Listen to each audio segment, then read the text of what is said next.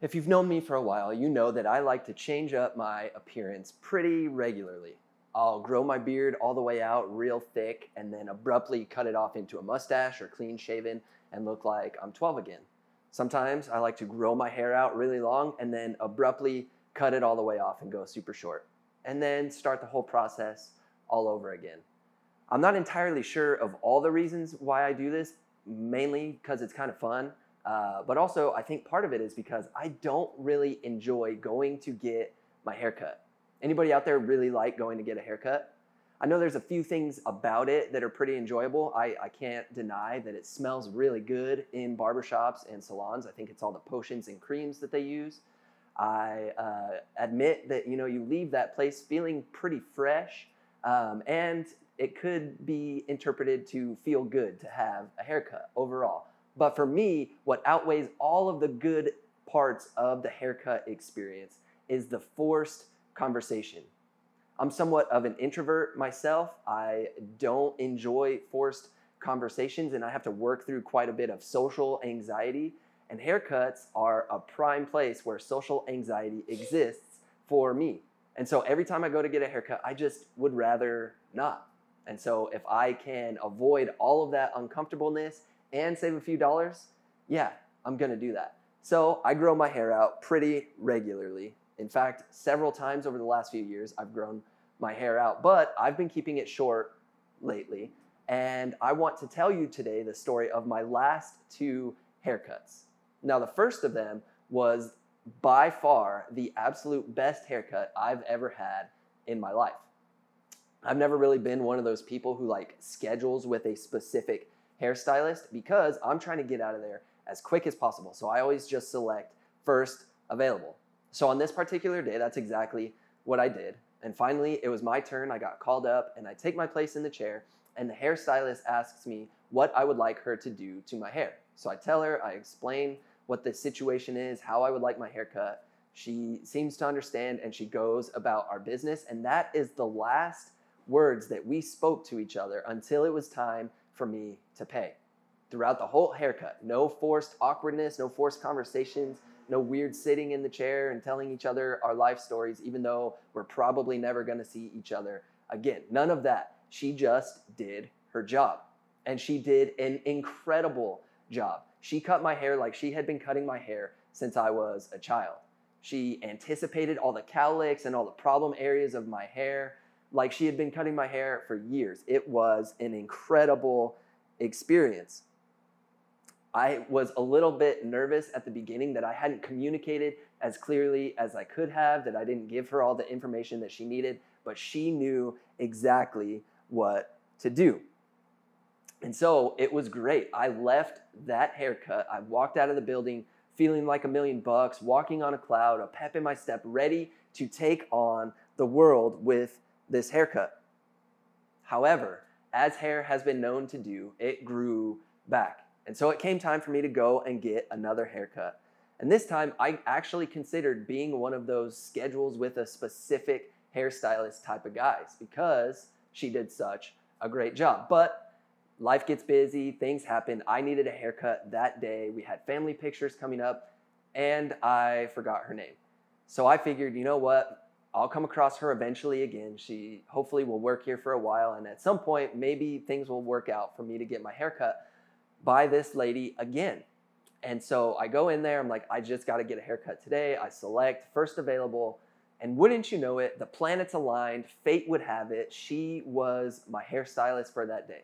I was excited. I was thrilled at the opportunity. Maybe, just maybe, I found the person who will cut my hair for the rest of my life because she did that good of a job the first time. So I go, I sit in the chair, but unfortunately, this haircut experience was vastly different from the first one. I don't know if it was this time I really didn't communicate as well as I thought I could. I don't know if she was just simply having an off day, but whatever it was, maybe a combination of the two, this ended up being the worst haircut of my life. I walked out feeling self conscious about my hair, dejected, not excited about what I looked like with my hair. And that haircut experience was actually my most recent haircut experience. And it was so bad, you know what? I might as well just grow my hair back out. Now, how could these two experiences exist right next to each other?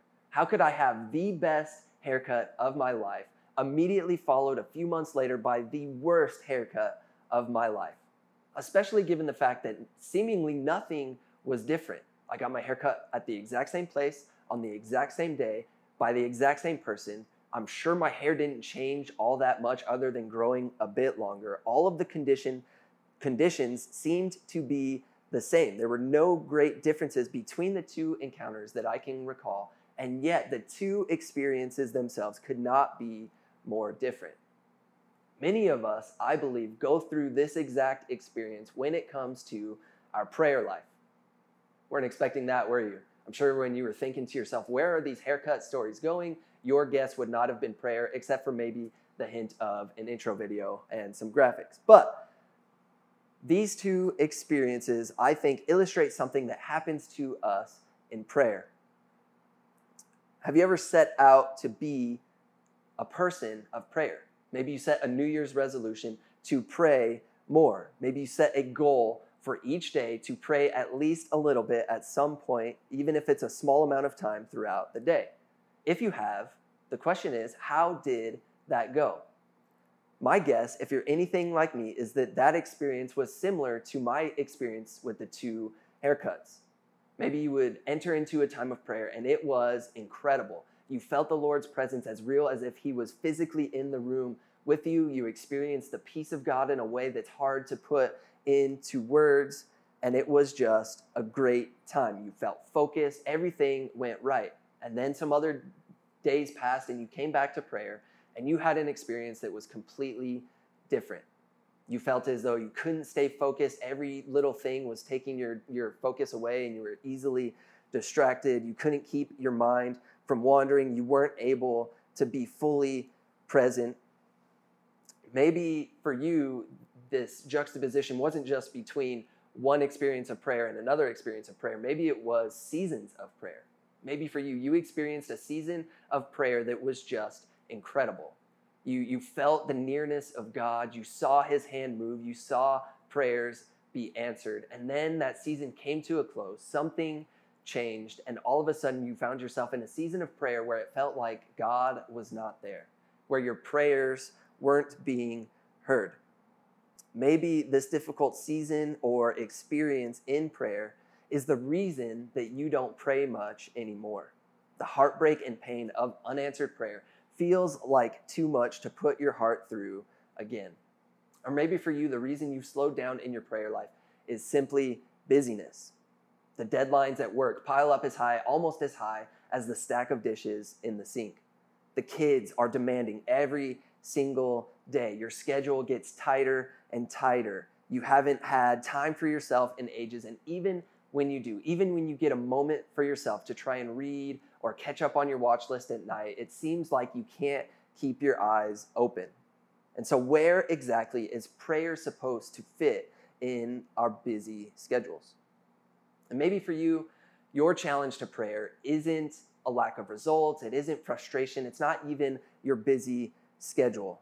Maybe for you, your challenge to prayer is that you feel you simply don't know how to pray.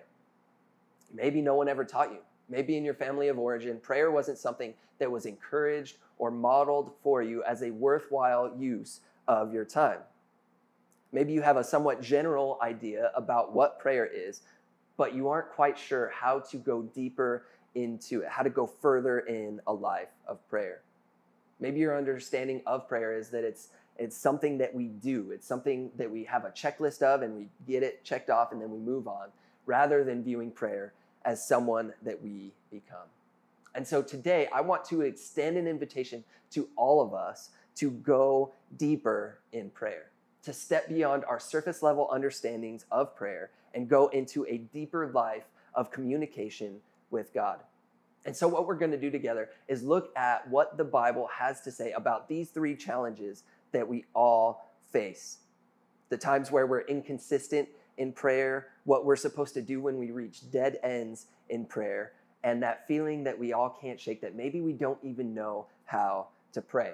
And so we're going to look at the biblical antidote to each of those challenges, and then imagine together practices to put the biblical vision of prayer into practice in our daily lives. But before we do all that, I think it's important to set out a definition to work from together. Now, I'm fully aware of the challenge of trying to define something like prayer. Prayer, trying to define it, is a lot like if you, I were to ask you, how do you define love? If I were to do that, I feel like we would all have several different definitions, and even all of our definitions combined wouldn't encompass everything that there is to explain about love. And the same is true about prayer.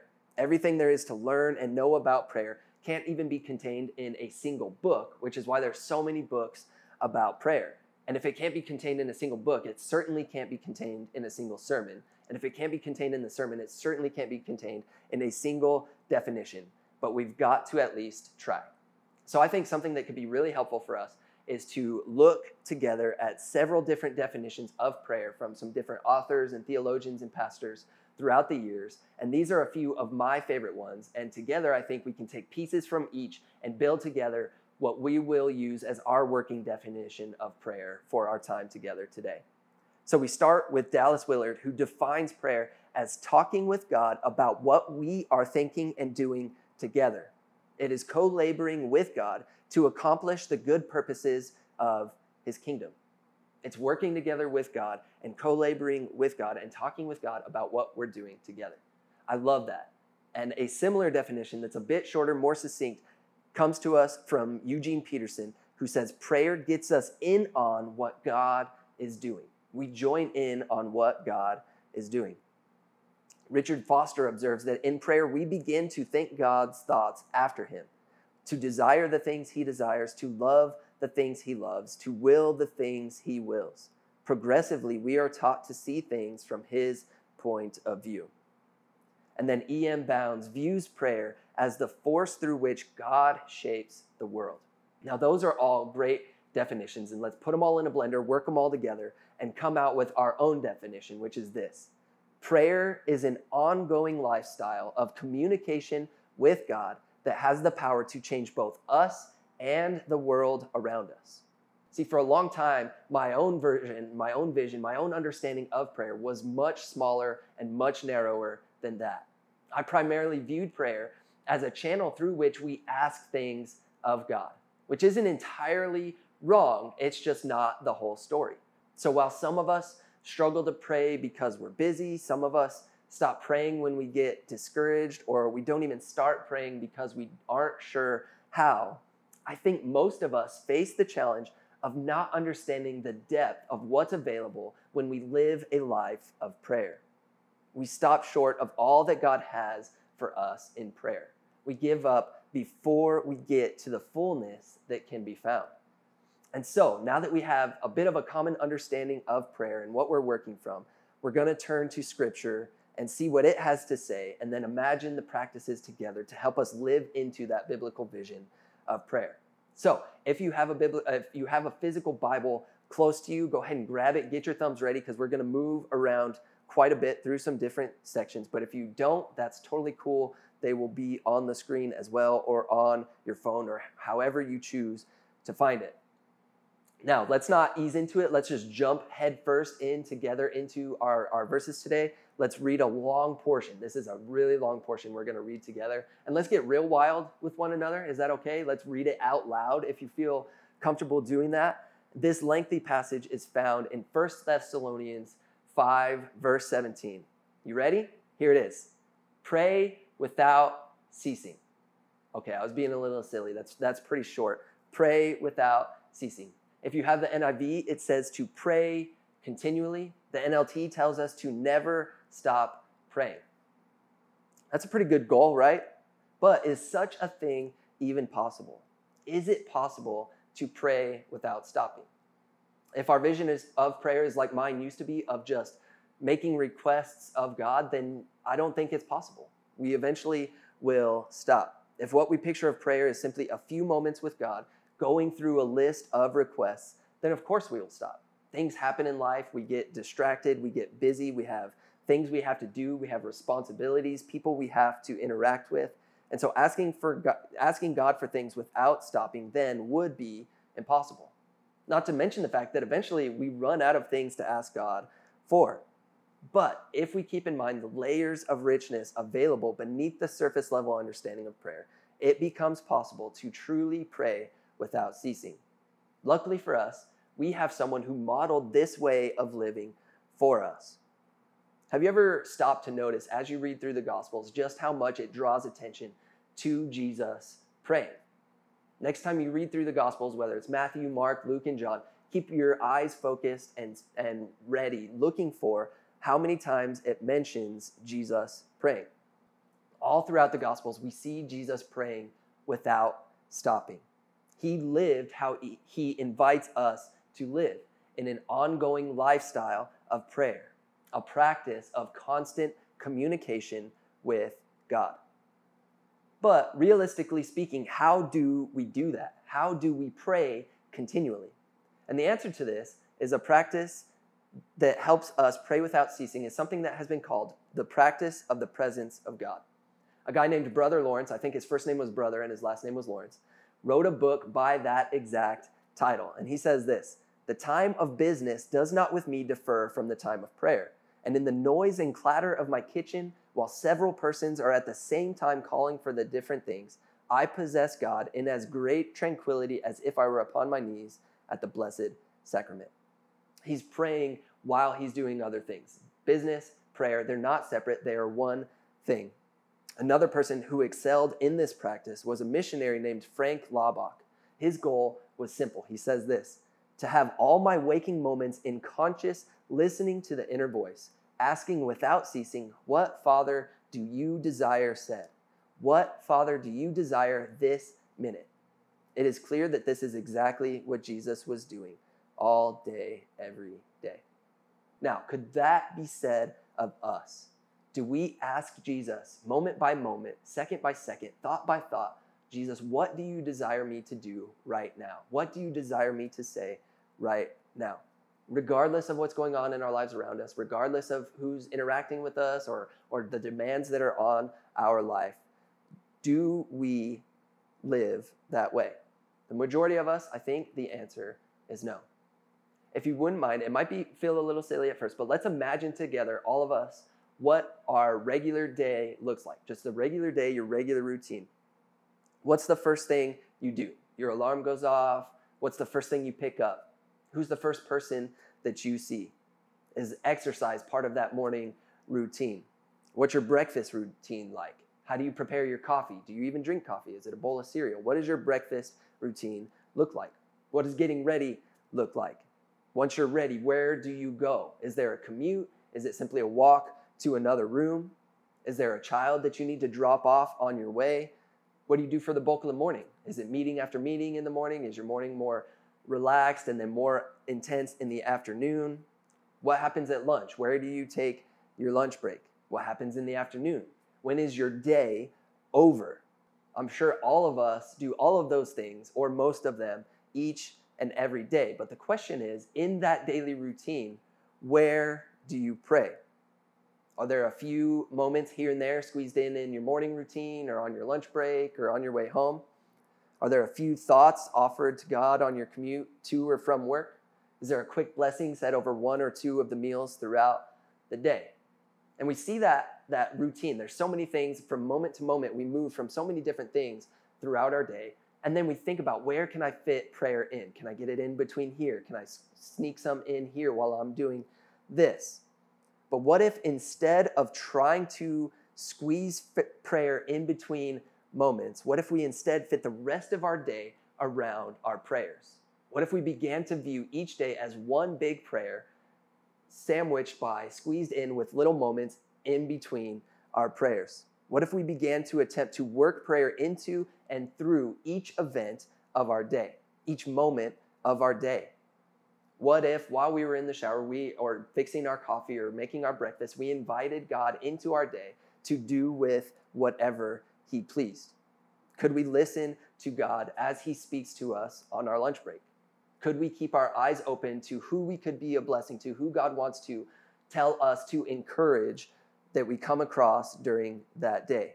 What if every interruption, every diaper change, every dirty dish, every conversation, every drive, every meal, every workday, every morning, every party, every person, every evening, every thought, every second? What if all of it, everything of life, was an opportunity to experience the presence of God? What if it was an opportunity to live deeper into prayer? Do we believe that God is big enough to care about each seemingly little moment in our daily life?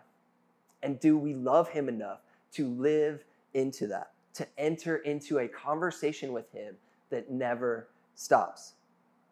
Now, this is something that I personally have felt the Lord leading me into this year. It was a New Year's resolution for me of sorts. And there have been incredible days throughout this year as I've attempted to practice the presence of God. There have been incredible days where I just feel God's presence with me throughout the entire day. Moments where I, I just am living my life, I'm taking care of my kids, I'm driving to the pickup line, I'm doing chores, I'm working on church things, and I just feel God with me through all of it. I hear His voice, I feel His presence and His peace, and it's incredible. And then there's other days where I get distracted where I am not focused, where even just simple laziness and tiredness takes over, and I go an entire day without speaking to God.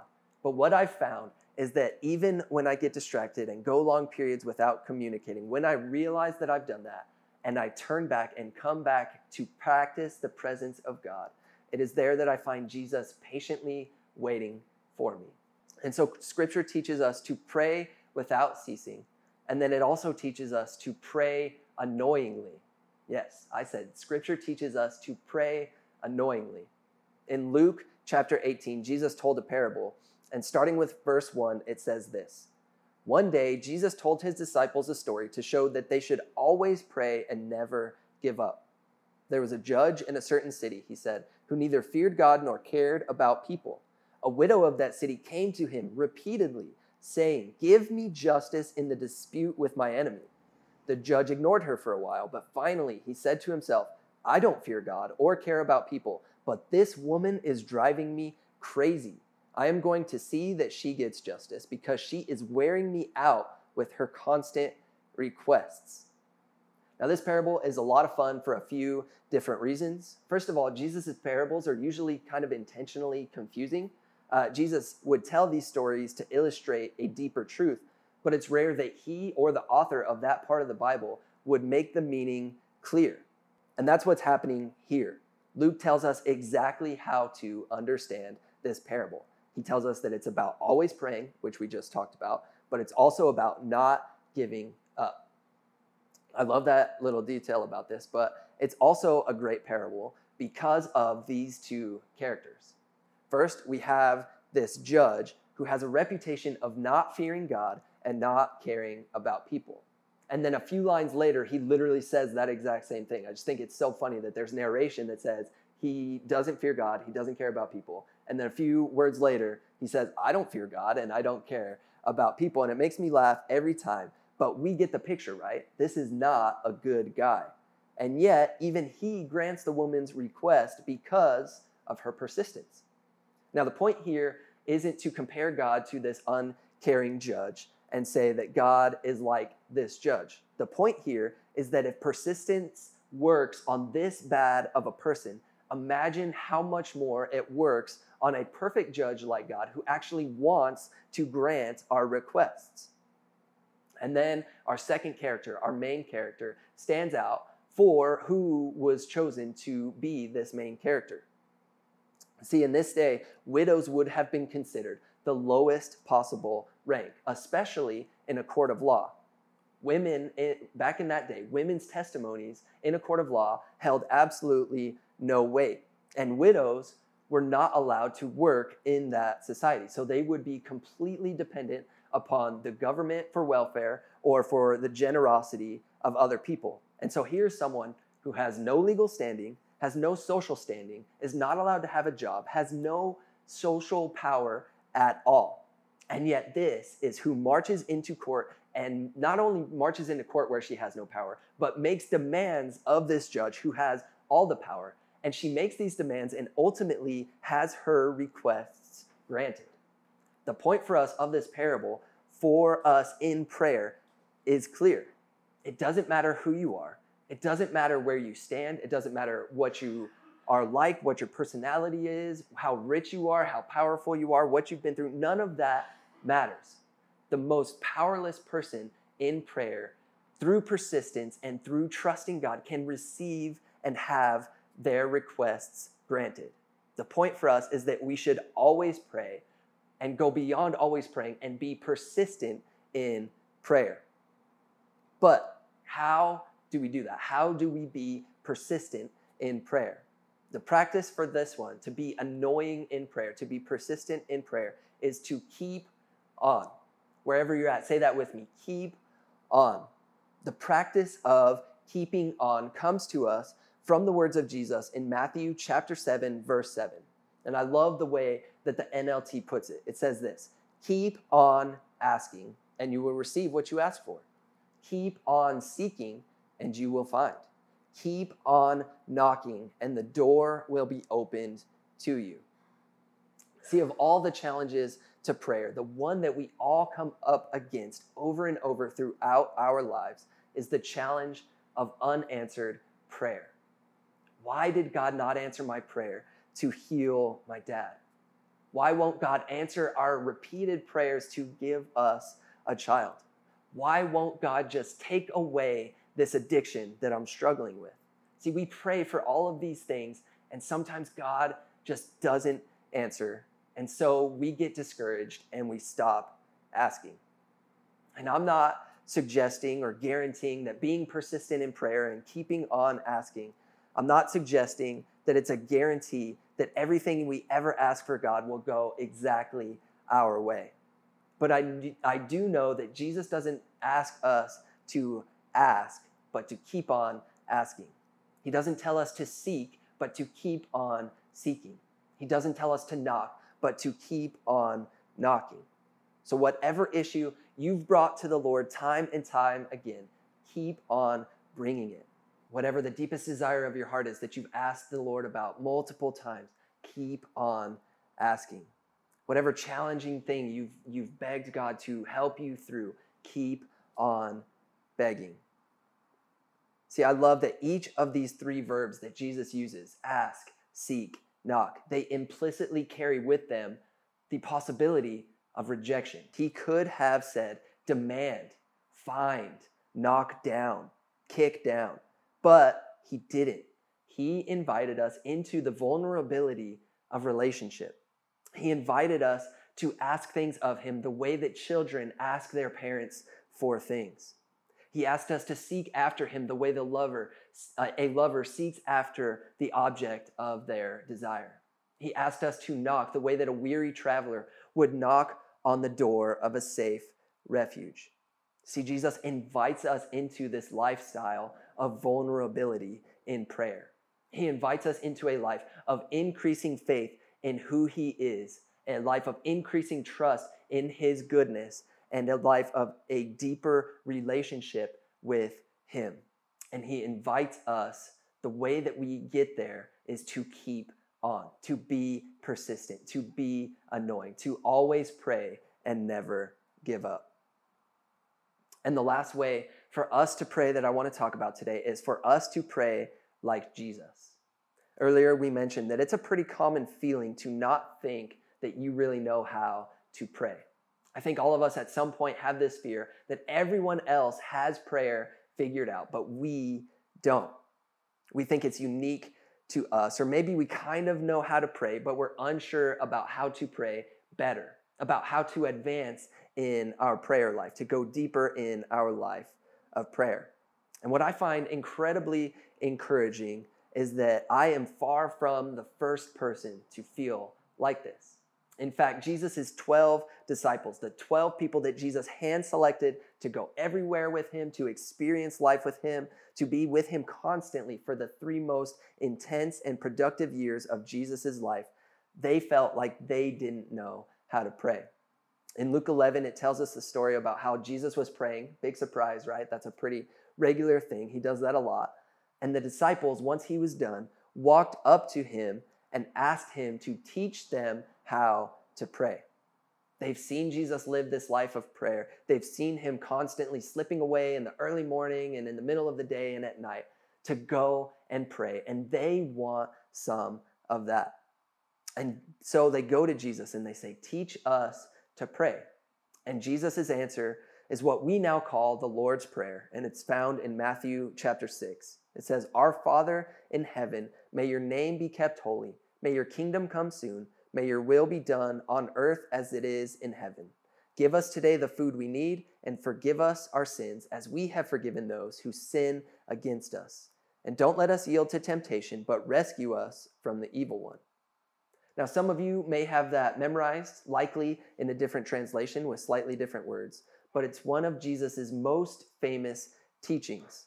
And I think it's so well known because there's so much good that Jesus gave when he was teaching us to pray like him. So I want to zoom in on three specific uh, phrases from the Lord's Prayer and then a helpful way to think about them. So the three phrases are Your will be done, may your name be kept holy, and on earth as it is in heaven. And then the three things that I find helpful are to think of these prayers in specific directions in, up, and out. And so when we pray, Your will be done, that is an inward prayer.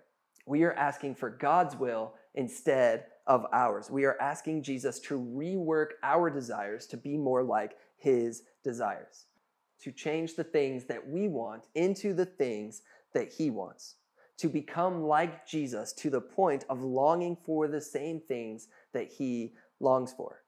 See, praying, Your will be done, transforms who we are on the inside, and it forms us into people who think and act and want the things like Jesus. When we pray the Lord's Prayer, the result is that we become more like the Lord.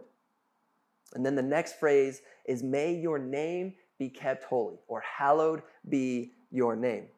See, praying this phrase directs our attention upward. It reminds us that prayer isn't just talking to ourselves. It isn't just thoughts in our head. It isn't shouting into the void. It's not some passive thing that we do in prayer, we are communicating with the creator of everything. We are speaking with the source of everything that exists. And this realization shapes and sets the tone for all of our other prayers. To recognize who God is in prayer, to keep his name holy, is to recognize the rightful place of God and everything else. See, when we get God right, when we keep his name holy, when we recognize who he, is, when we get God right, it is easier to get the rest right. May your name be kept holy. And the last phrase is on earth as it is in heaven, which is a prayer that moves us out. The Lord's Prayer, it leads us in, it helps us become more like Jesus and to desire what he desires. It focuses our attention up on keeping his name holy, reminding us who we are praying to is the one who has the power to change things. And then it moves us out. Stanley Grenz says it like this As we pray, we become the instruments of the Spirit in opening the situations that we face to receive the inbreaking of God's rule in the present. And through prayer, we move history toward that day when the kingdom will arrive in its fullness and God's work in the world will reach its final goal. In praying on earth as it is in heaven, we are allowing God's reality to become the reality of now. We are looking at things that are not, things that are currently broken and wrong and not the way that they should be. And we are believing that through the power of God, they could be different. We are looking beyond ourselves. We're looking beyond our current moment. We are looking beyond our current situation, beyond our need, and we are seeing things from God's perspective. But the question is, how do we do it? How do we pray like Jesus?